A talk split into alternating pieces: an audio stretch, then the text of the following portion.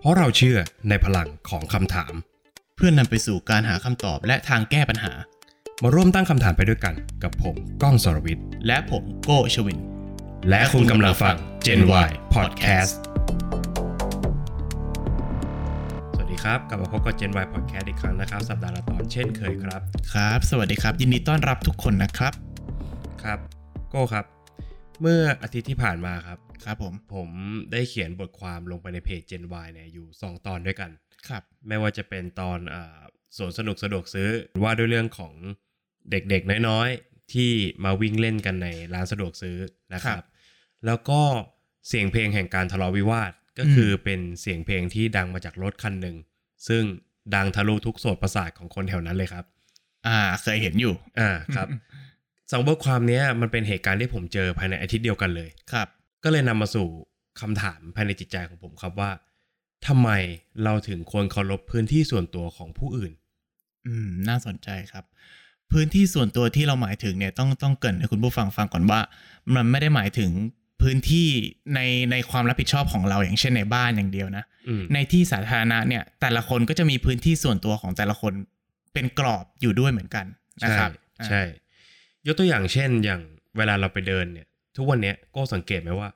ฟุตบาทเวลาเราเดินเนี่ย มันแคบลงทุกวันทุกวันอะ อืม มันเหมือนเราถูกลุกล้ำอยู่เรื่อยๆอะไม่ว่าจะเป็นจากพี่ป้าน้าอาทั้งหลาย อืม ที่มาตั้งแผงขายของนะครับ ครับ ไม่ว่าจะเป็นเอ่อวินมอเตอร์ไซค์ที่ ใช่ มาตั้งลกลากอยู่บนฟุตบาท อืม ไม่ว่าจะเป็นวินเอ่อตุ๊กตุ๊กหรือ เอ่ออ อะไรก็ตามแต่ที่ที่แบบมันเบียดเบียนพื้นที่ แค่เอาแค่เรื่องการเดินเนี่ยอย่างเรื่องฟุตบาทเนี่ยมันก็ถูกลุกล้ำมาเยอะมากแล้ว ใช่ นะครับ คือแค่คิดง่ายๆว่าเวลาเราเดินเนี่ยให้คิดซะว่าพื้นที่ส่วนตัวของเราเนี่ยมันคือบาเรียที่อยู่รอบๆตัวเรา อืม แต่ทุกวันเนี้ยเราเราต้องหดบาเรียให้มันเข้ามาในตัวเรามากขึ้น เพื่อให้ อืม เพื่อให้แต่ละคนมีพื้นที่มากขึ้นอ่ะ ใช่ อืมอะไรแบบนี้ ครับ ทีนี้คำว่าพื้นที่ส่วนตัวเนี่ยก็ต้องแน่นอนมันต้องเกี่ยวข้องกับจิตวิทยาแน่นอน ครับ นะครับ ในยุคนี้เราจะได้ยิน 3คำนี้บ่อยก็คือ introvert ครับ extrovert แล้วก็ ambivert อ่า นะครับเอ่อในในสามคำนี้ผมว่ามันเป็นหนึ่งในวิธีที่จะสามารถนิยามคำว่าพื้นที่ส่วนตัวได้ดี ครับ นะครับคำแรกก็คือ introvert นะครับ อืม introvert เนี่ยเปรียบเทียบง่ายๆ ก็คือ introvert จะเป็นคนที่รักการอยู่คนเดียว อืม คนที่เป็น introvert เนี่ยรักการอยู่คนเดียว แล้วก็ไม่ได้ชอบสังคมมากนัก อืม เขามักจะชาร์จพลังได้ หรือว่าทำงานได้ดีกับการที่ทำงานคนเดียว ใช้สมาธิอยู่คนเดียว ใช่ คือรูปลักษณ์ภายนอกเนี่ยอาจจะดูเป็นเหมือนคนเก็บตัว ครับ นะครับ ส่วน extrovert extrovert เนี่ยจะเป็นตรงข้ามกับ introvert เลยครับ ก็จะเป็นคนที่ชอบเข้าสังคม กล้าแสดงออกนะครับ แล้วก็คือเขาจะทำงานได้ดีหรือว่ามีพลังก็ต่อเมื่อเขาได้อยู่กับผู้คนจำนวนมาก อืม ๆ อืม อันนี้ก็คือคู่ตรงข้ามกันนะครับ ส่วนตรงกลางเนี่ยก็คือ ambivert อืม ambivert เนี่ยจะเป็นครึ่งหนึ่งของของทั้ง introvert แล้วก็ extrovert เขาสามารถอยู่คนเดียวก็ได้ อืม และเขาก็สามารถทำงานเป็นกลุ่มได้ด้วยเช่นเดียวกัน อย่างผมผมรู้สึกว่าผมคล้ายๆกับ ambivert อืม เพราะว่าบางกิจกรรมผมจะชอบทำคนเดียวมากๆ อย่างเช่นแบบการดูหนัง อืม หลายๆคนมักจะบอกว่า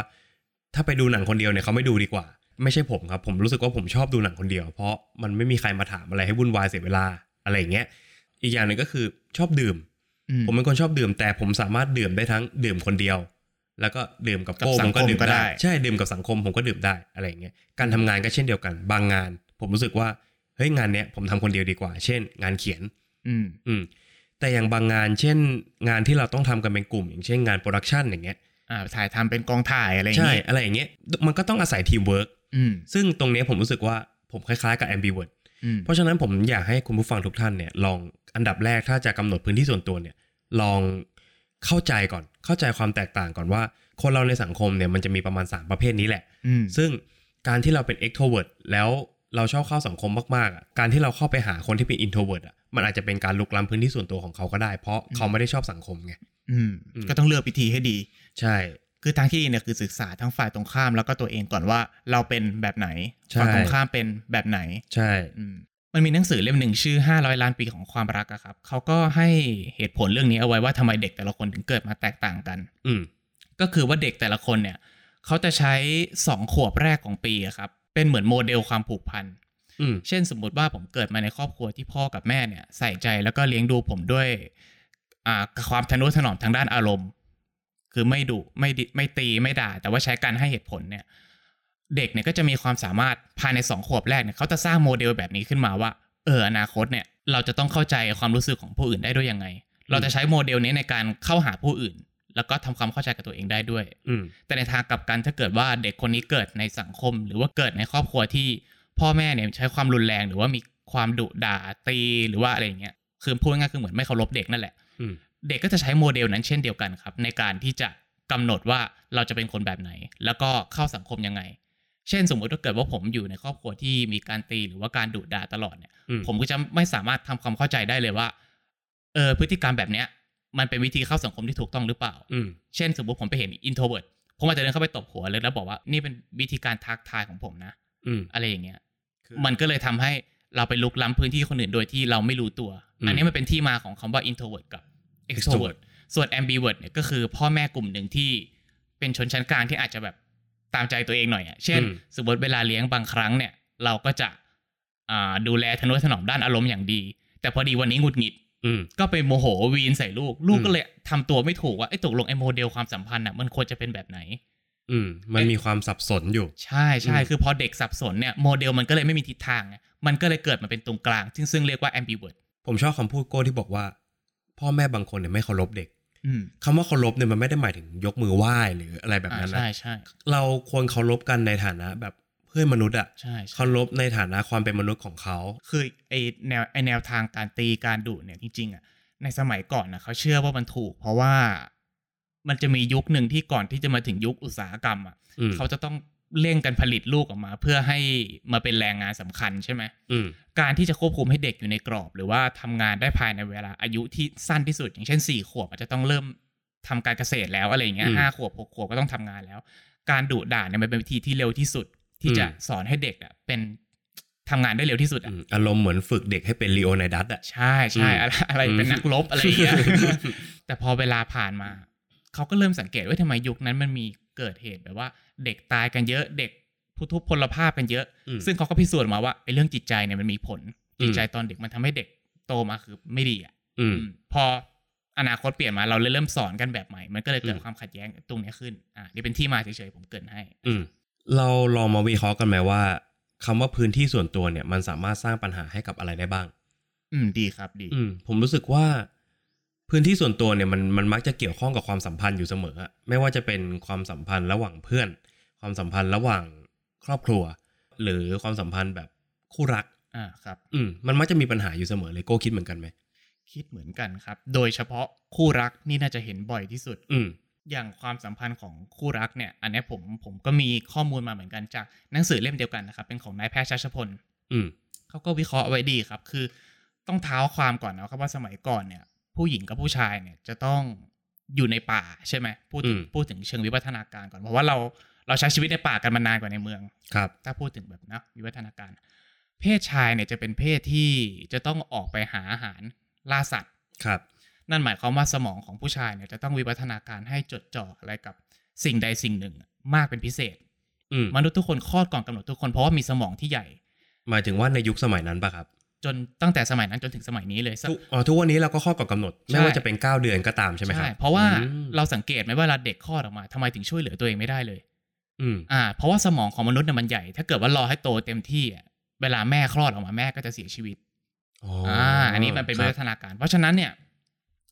ผู้หญิงเนี่ยก็เลยต้องมีหน้าที่ที่จะเลี้ยงดูเด็กที่ยังดูแลช่วยช่วยเหลือตัวเองไม่ได้ ในขณะเดียวกันก็ต้องหาอาหารและแวกใกล้เคียงเช่นเก็บเห็ดหรือว่างานง่าย ครับ ๆ ในหมู่ผู้หญิงด้วยกันเนี่ยเขาก็เลยมักจะมีเรื่องซุบซิบนินทากันตลอดเวลา อืม ซึ่งในวงซุบซิบนินทาเนี่ยมันก็เลยสร้างให้ผู้หญิงเนี่ย ทั้งคุยกันได้ ทั้งเลี้ยงลูกไปพร้อมกันได้ อืม ทั้งเก็บเห็ดพร้อมกันได้ ทั้งทำอาหารพร้อมกันได้ อืม ในขณะที่ผู้ชายเนี่ยพละกำลังเนี่ยสู้สัตว์ใหญ่ ๆ ไม่ได้ สู้เสือไม่ได้ วิ่งเร็วสู้กวางก็ไม่ได้ อืม ผู้ชายก็เลยต้องทำงานเป็นทีม แล้วก็จดจ่อพร้อมกันเป็นทีม เพื่อที่จะตะล่อมเหยื่อมาอยู่ในวงล้อม อืม แล้วก็พุ่งเป้าหมายไปที่จุดจุดๆเดียว อืม สิ่งสำคัญมันอยู่ตรงนี้ครับ คือพอเราวิวัฒนาการมาจนถึงปัจจุบันเนี่ย ผู้หญิงเนี่ยเขาจะมีความสามารถในการเข้าใจอารมณ์มากกว่า อืม ผู้หญิงเนี่ยคือเขาก็หวังดีนะครับเขาก็พยายามจะสังเกตว่าบางทีผู้ชายเนี่ยรู้สึกเครียดอะไรหรือเปล่า อืม ผู้เขาก็เลยพยายามจะเข้าไปถามผู้ชายในหลาย ๆ ครั้งอะว่าเอ้ยเป็นอะไรทำไมไม่ยอมเล่าเรื่องนู้นให้นี่เรื่องนี้ให้ฟังเรื่องนู้ อื น ม ให้ฟังทำไมถึงมีความลับ ในขณะที่ผู้ชายเนี่ยมีวัฒนาการมาให้จดจ่อกับอะไรแค่อย่างเดียว อืม สังเกตไหมเวลาผู้ชายดูบอลหรือว่าเล่นเกมอะเวลาผู้หญิงมาอุ๊ยก็กิ๊กก็กิ๊กเงี้ย มันจะมีปัญหาตลอด เราเรา ม คือผู้ชายจะรู้สึกหงุดหงิด อืม เช่นเดียวกันเวลาเวลาผู้ชายมีปัญหาเครียดในสมองเนี่ยเขาก็อยากจะตั้งสมาธิแล้วก็แก้ปัญหานั้นอะคนเดียวให้มันเสร็จก่อน ม ในขณะที่ผู้หญิงเนี่ยคิดว่าการเทคแคร์แบบเนี้ยมันถูกต้องก็เลยเข้าไปลุกล้ำไงโดยไม่รู้ตัว อืม อ่าเนี่ยมันก็เลยเกิดปัญหาขึ้น เพราะว่านอกจากผู้ชายจะต้องแก้ปัญหาในสมองแล้วเนี่ยยังต้องรับมือกับเสียง อืม คำถามของผู้หญิงอีก อืม มันก็เลยเกิดเป็นปัญหาของคู่รักขึ้น ใช่ อ่า อันนี้มันไม่เกี่ยวกับเรื่องความเท่าเทียมทางเพศหรืออะไรนะครับ เพราะว่ามันต้องยอมรับความจริงอย่างหนึ่งว่า แม้ว่าผู้หญิงจะเก่งขนาดไหนก็ตามอะหรือว่าผู้ชายจะให้โอกาสผู้หญิงมากขึ้นเท่าไหร่ก็ตามอะแต่ลักษณะนิสัยหรือว่าแบบ DNA อ่ะยังไงผู้ชายกับผู้หญิงก็ไม่เหมือนกัน ใช่ เพราะว่าอย่างอ่ะถ้าถ้าเทียบจากตัวผมอะผมก็เคยมีความสัมพันธ์ที่แบบล้มเหลวเพราะเรื่องพื้นที่ส่วนตัวเหมือนกัน อืม เพราะว่าผมเป็นคนแบบบางเวลาหรือบางกิจกรรมอย่างที่ได้เกรินไป ผมจะเป็นคนที่โลกส่วนตัวสูงมาก อืม อย่างเช่นเวลาแบบอ่าผมเดินทาง อืม ผมก็มักจะอ่านหนังสืออย่างที่ผมเคยเล่าไปหลาย ๆ EP แล้ว ตอนนี้ผมอินมาก อืม พูดเรื่องนี้เนี่ย ปุ๊บสมมติเราไปเที่ยวด้วยกัน ผมกับแฟนไปเที่ยวด้วยกันนะครับ แล้วก็แยกย้ายกันกลับบ้าน อืม พอเวลาเรากลับบ้านเนี่ย แล้วแค่แค่แบบแค่หันหลังให้กันปุ๊บอะไลน์ผมเด้งละซึ่ง อืมอืม นี่ขึ้นรถยัง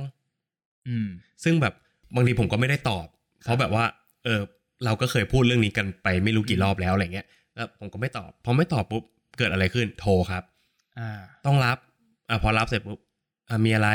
ทำไมถึงไม่อ่านไลน์ อืม เฮ้ยเราเพิ่งแยกกันเมื่อกี้เอง แล้วเราก็อยู่ด้วยกันมาทั้งวันแล้ว แล้วก็แบบผมก็แค่อยากอ่านหนังสือ หรืออยากอ่านบทความหรือหรือผม อะไรก็แล้วแต่ ผมเคยทะเลาะกับเขาด้วยด้วยการใช้คำพูดที่ว่าผมอยากมีพื้นที่ส่วนตัวบ้างแค่เวลาขึ้นรถก็ยังดี อืม กลายเป็นแบบโอ้โหดราม่ากันใหญ่โตนะครับอ่ะผมก็ในในพูดถึงเรื่องความสัมพันธ์ ผมก็เลยมีบทความบทความหนึ่งครับ มาเล่าต่อจากโก้ให้ฟัง มาจากเว็บไซต์ healthaddict.com นะครับ ชื่อบทความว่าพื้นที่ส่วนตัวกับความสัมพันธ์ บทความเนี้ยพอยหลักของเขาคือเขาตั้งคำถามขึ้นมาครับว่า เราควรกังวลแค่ไหนเมื่อคนรักของเราเนี่ยพูดว่าเขาอยากมีพื้นที่ส่วนตัว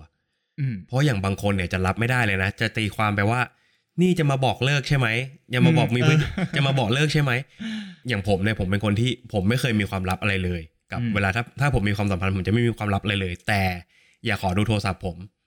เออจริง อย่าขอรหัส Facebook ผม อย่าขอรหัสอะไรของผม แต่ว่าผมไม่มีความลับนะ ผมเป็นคนที่ไม่ไม่เคยคบซ้อน ไม่เคย อืม อะไรทั้งหมดเลย แต่ว่าอย่าขออย่า อืม อย่ามายุ่งกับโทรศัพท์ผม อะไรอย่างเงี้ย เป็นหลายคนเป็นครับ อืมบทความนี้เขียนโดยศาสตราจารย์อาร์เธอร์แอรอนนะครับ ผู้เชี่ยวชาญด้านจิตวิทยาสังคมและสุขภาพ อืม นะครับเขาเปรียบเทียบไว้อย่างน่าสนใจครับว่า คู่รักเนี่ยเป็นเหมือนกระถางกับต้นไม้ อืม เขาบอกว่าสังเกตไหมครับว่าต้นไม้ต้นหนึ่งเนี่ยเวลาที่เติบโตในกระถางอ่ะมันมักจะใหญ่กว่ากระถางหรือว่าขนขนาดพอดีพอดีกับกระถางใหญ่กว่าหรือเล็กกว่าได้ไม่เท่าไหร่ ครับ แต่ถ้าเกิดลองเอาต้นไม้ต้นเดียวกันเนี่ยไปใส่ลงในดิน อืม มันจะขยายเป็นสวนเลยนะครับ อืม อื อื ม มจริง เขาบอกว่าความสัมพันธ์ก็เหมือนกัน อาทิเช่นแบบอย่างสมมติผมกับแฟนคบกัน แล้วเราทำตัวเหมือนต้นไม้กับกระถาง คือไม่ยอมให้อีกฝ่ายไปไหนเลยอะ่ะ ม คือติดกันอยู่ในกระถางอะมันความสัมพันธ์มันก็ไม่พัฒนาไปไหน มันก็มีแค่โลกของคุณสองคนอะ่ะ ม อืม อะไรอย่างเงี้ย เปรียบเทียบไว้ดีนะ อืมเขาบอกว่าเหตุผลของคนที่อยากมีพื้นที่ส่วนตัวมันมีอยู่ประมาณสี่ข้อครับ ครับ ข้อแรกก็คือ เขาเริ่มรู้สึกสูญเสียตัวตน อืม อืมสังเกตไหมว่าเดี๋ยวเนี้ย คู่รักในยุคปัจจุบันอะมีการใช้ชีวิตแบบเขาเรียกอะไร คู่ผัวตัวเมียกันเร็วขึ้น อย่างเช่น แบบมาเช่าห้องอยู่ด้วยกันตั้งแต่ยังไม่แต่งงาน ครับ มันไม่เหมือนสมัยก่อนที่แบบว่าต้องแต่งงานกันก่อน แล้วก็ อืม แบบไปอยู่ด้วยกันใช่ไหม อืม การที่เราอยู่ด้วยกันเยอะขึ้นตั้งแต่การเป็นตั้งแต่ความเป็นวัยรุ่นเนี่ย ครับ วัยรุ่นเป็นช่วงที่แบบเรากำลังแบบ ฮอร์โม มี นสูบฉีด เออมีมันมันกำลังมีพลังอ่ะ มันกำลังแบบ แต่พอเวลาเรามาอยู่กับคู่รักของเรามาก ๆ ซึ่งบางไลฟ์สไตล์มันอาจจะไม่ตรงกัน ครับ มันทำให้เราอ่ะสูญเสียความเป็นตัวเอง อืม อืม แล้วก็บางทีแบบเราไม่ได้ใช้ความชอบของตัวเองแบบ ไปทำงานอดิเลก เช่นแบบว่าอยู่ด้วยกันตลอดอ่ะ งานอดิเลกที่เราควรจะทำมันหายไปไหนหมด อืม เนี่ย ใช่ใช่ อันเนี้ยคือการสูญเสียความเป็นตัวเอง แค่คนหนึ่งจะเปิดเพลงสไตล์ที่อีกคนไม่ชอบอ่ะ มันก็อึดอัด โอ้ แล้ว โห นะ อย่าพูดเลยครับ อย่าพูดเลยครับ อ่ะ ข้อที่สองนะครับ บางคนเนี่ยเขาไม่ชินกับความใกล้ชิด อืม อืม อันเนี้ยเกี่ยวข้องกับการเลี้ยงดูโดยตรงเลย คล้ายๆ กับที่โก้ยกมาเลยครับ เขาบอกว่า หากเราได้รับการเลี้ยงดูมาโดยพ่อแม่ที่แบบ ไม่ได้ใส่ใจมวลอารมณ์ของลูกมากพออะ อืม ลูกก็จะเป็นคนที่กลัวการเข้าสังคม อืม ซึ่งก็เป็นผลกระทบให้เขากลายเป็น introvert อืม แล้วเวลา introvert มีความสัมพันธ์แบบคู่รักอะ่ะมันมันยากเหมือนกันนะ ใช่ เพราะว่าเขาต้องมีพื้นที่ของเขาด้วย ครับ ซึ่งอันเนี้ยย้อนกลับไปตอนแรกสุดของ EP เลยว่าเราต้องเข้าใจเพื่อนมนุษย์ด้วยกันด้วย เช่นกัน ข้อที่ 3 นะครับ คู่รักของคุณอาจจะกำลังต้องการบรรลุเป้าหมายในชีวิตอยู่ก็ได้ อืม ยังไงบ้างครับ อืมอันเนี้ยคล้ายๆ ข้อแรกเขาบอกว่าจิตวิทยาเชิงลึกของมนุษย์เนี่ยหนึ่งในเป้าหมายของมนุษย์ก็คือ ต้องการค้นหาตัวตนและเพิ่มพูนศักยภาพของตนเอง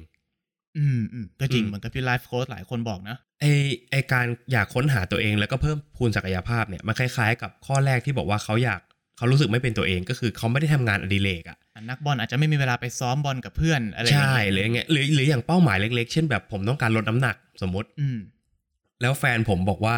วันนี้อยากกินหมูกระทะ ชาบูอะไรอย่างงี้ เออ มันมันเนี่ยอันนี้คือหนึ่งในมีมที่ล้อกันเยอะมากบนโลกอินเทอร์เน็ตซึ่งมันเกิดขึ้นจริง ๆ นะครับ ใช่ มันมี ใช่ จริง อืม ๆนะครับ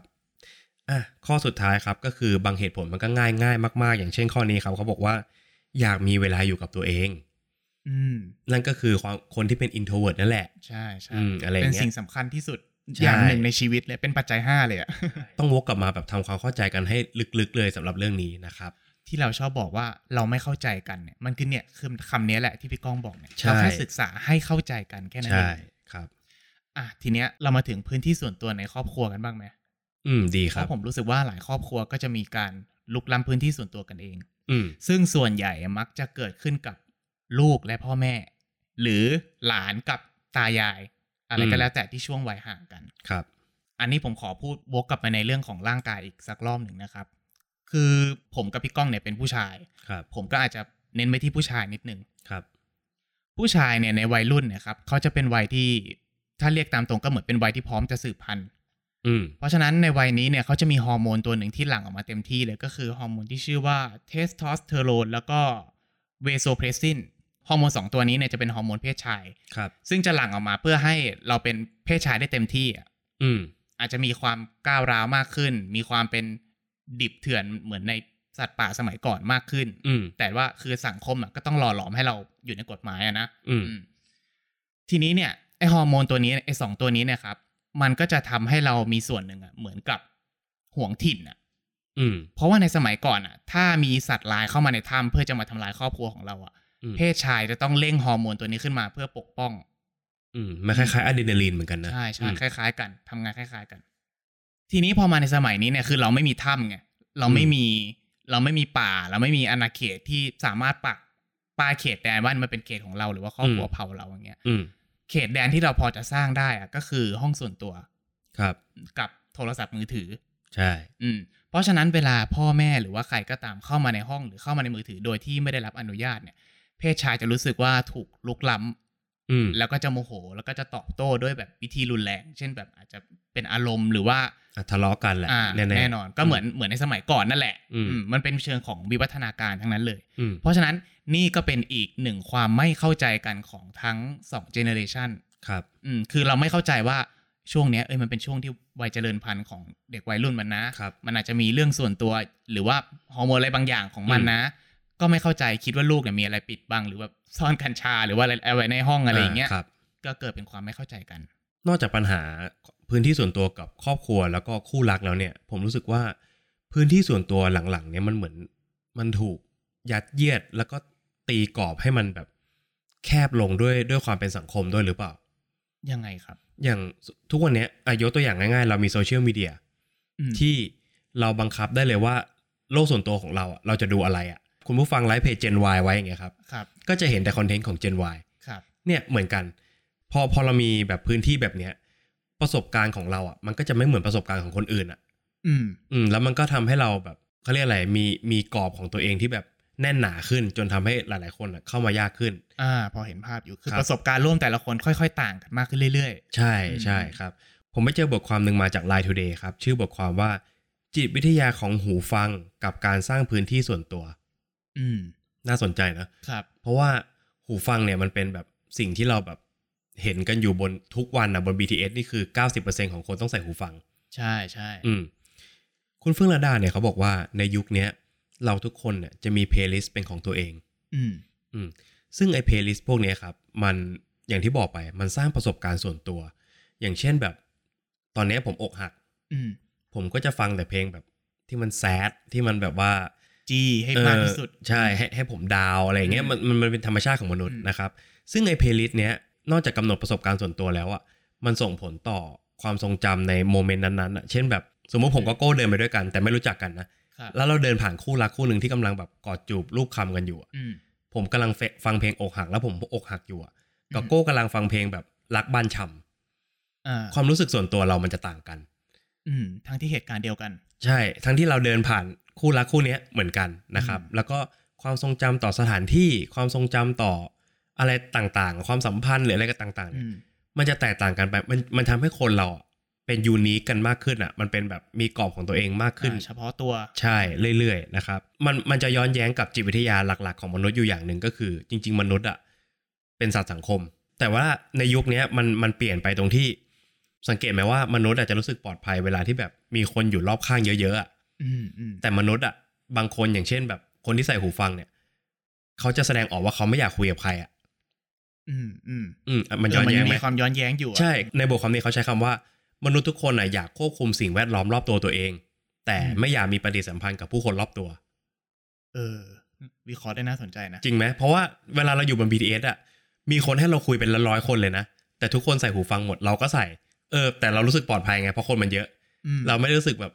ทั้งสมมติว่าอ่ะเหมือนในหนังผีเงี้ยรถไฟฟ้าจะต้องมีเราแค่คนเดียวแล้วมันจะวังเวงมาก อืมอืมอืม อื จริ ม ง แต่แต่อันเนี้ยเราจะรู้สึกปลอดภัยเพราะแบบคนมันเยอะใช่ไหมแต่ว่าเราไม่อยากคุยกับใครอ่ะ อารมณ์อารมณ์เหมือนแบบว่า เวลาเราไปห้างสรรพสินค้า แล้วมันมีร้านสักร้านหนึ่งที่ไม่มีใครอยู่เลยอ่ะเราจะไม่อยากเข้าไปอ่ะ เออ แต่พอ ใช่ เข้าไปอ่ะเราจะไม่อยากให้ใครมาคุยด้วย เราจะอยากอยู่ของเรา ใช่ เออ อะไรอย่าง อัน งี้ อันเนี้ยเปรียบเทียบได้ดี เพราะว่าบทความนี้ใช้เหตุการณ์เดียวกันเลยครับ ก็คือสมมุติเวลาเราใส่หูฟังอ่ะแล้วเราเดินเข้าไปในร้านแบบเนี้ย อืม พนักงานอ่ะจะมีคำถามในใจเลยว่า เขาควรเข้าไปถามอะไรกับคนนี้ไหมอะ อืม เพราะการใส่หูฟังมันเป็นการแสดงออกอย่างหนึ่งว่า อย่ามายุ่ง อื don't ม disturb อ่ะ do ใช่ not ใช่ disturb อ่ะอะไรอย่างเงี้ยอย่ามายุ่ง เพราะฉะนั้นคืออันเนี้ยเรากำลังเอาพื้นที่ส่วนตัวของเราอะไปทำให้คนอื่นเดือดร้อนด้วยหรือเปล่า ก็มีส่วนก็มีส่วน ใช่ คือจริง ๆ แล้วจุดประสงค์ของบทความเนี้ยผมว่าเขาต้องการแบบ ให้เราอะลดกำแพงลงบ้างในบางการเทศะ อืม อย่างเช่นแบบ ถ้าสมมติมีคนมาถามทางเราอะ อืม ในในโมเมนต์ที่เราใส่หูฟังอยู่อะนั่นคือหมายถึงว่าเขาลุกล้ำพื้นที่ส่วนตัวเราไหมใช่เขาลุกล้ำแต่ว่าเขากำลังต้องการความช่วยเหลือ ซึ่งเราควรช่วย ใช่ ถ้าเรารู้เราก็ควรช่วย หรืออย่างเช่นเคสอย่างที่ยกมาเมื่อกี้ก็คือพนักงานขาย อืม เข้ามาคุยกับเราเนี่ยเฮ้ยเขากำลังทำหน้าที่ของเขาเขาไม่ได้แบบตั้งใจมาแบบมามาลุกล้ำหลอกอะไรอย่างเงี้ย แค่บอกเขาไปตรงๆ ก็ได้แบบว่าไม่เป็นไรครับ หรือว่าแบบ ใช่ ก็ก็คืไม่อ ต้องไปโมโห ใช่พูดจากันดีๆ ก็ ครับ บางทีแบบ อย่างที่โก้บอกแหละบางทีแค่พูดดีๆ ประโยคเดียวอะเขาก็ อืม เข้าใจแล้ว และนี่ก็คือ Gen Y Podcast ใน EP นี้นะครับ กับคำถามที่ว่าทำไมเราถึงควรใส่ใจพื้นที่ส่วนตัว ครับสำหรับคนที่มีความคิดเห็นแตกต่างนะครับ หรือว่าคนที่มีพื้นที่ส่วนตัวแล้วมีความคิดหรือว่าแนวคิดใหม่ๆ ที่อยากจะเสนอเราเนี่ยก็สามารถอินบ็อกซ์หรือว่าคอมเมนต์มาผ่านพอดแคสต์ตอนนี้ได้เลยนะครับ ครับต้องขอฝากไวีเช่นเคยนะครับสำหรับช่องทางการรับฟังนะครับ ไม่ว่าจะเป็น Apple Podcast Podbean Spotify รวมไปถึง YouTube Channel แล้วก็เร็วๆนี้จะมีช่องทางใหม่ๆ ให้ติดตามกันด้วยนะครับ ครับสำหรับ EP นี้ก็คงต้องลาไปก่อนนะครับ ครับสำหรับวันนี้สวัสดีครับ สวัสดีครับ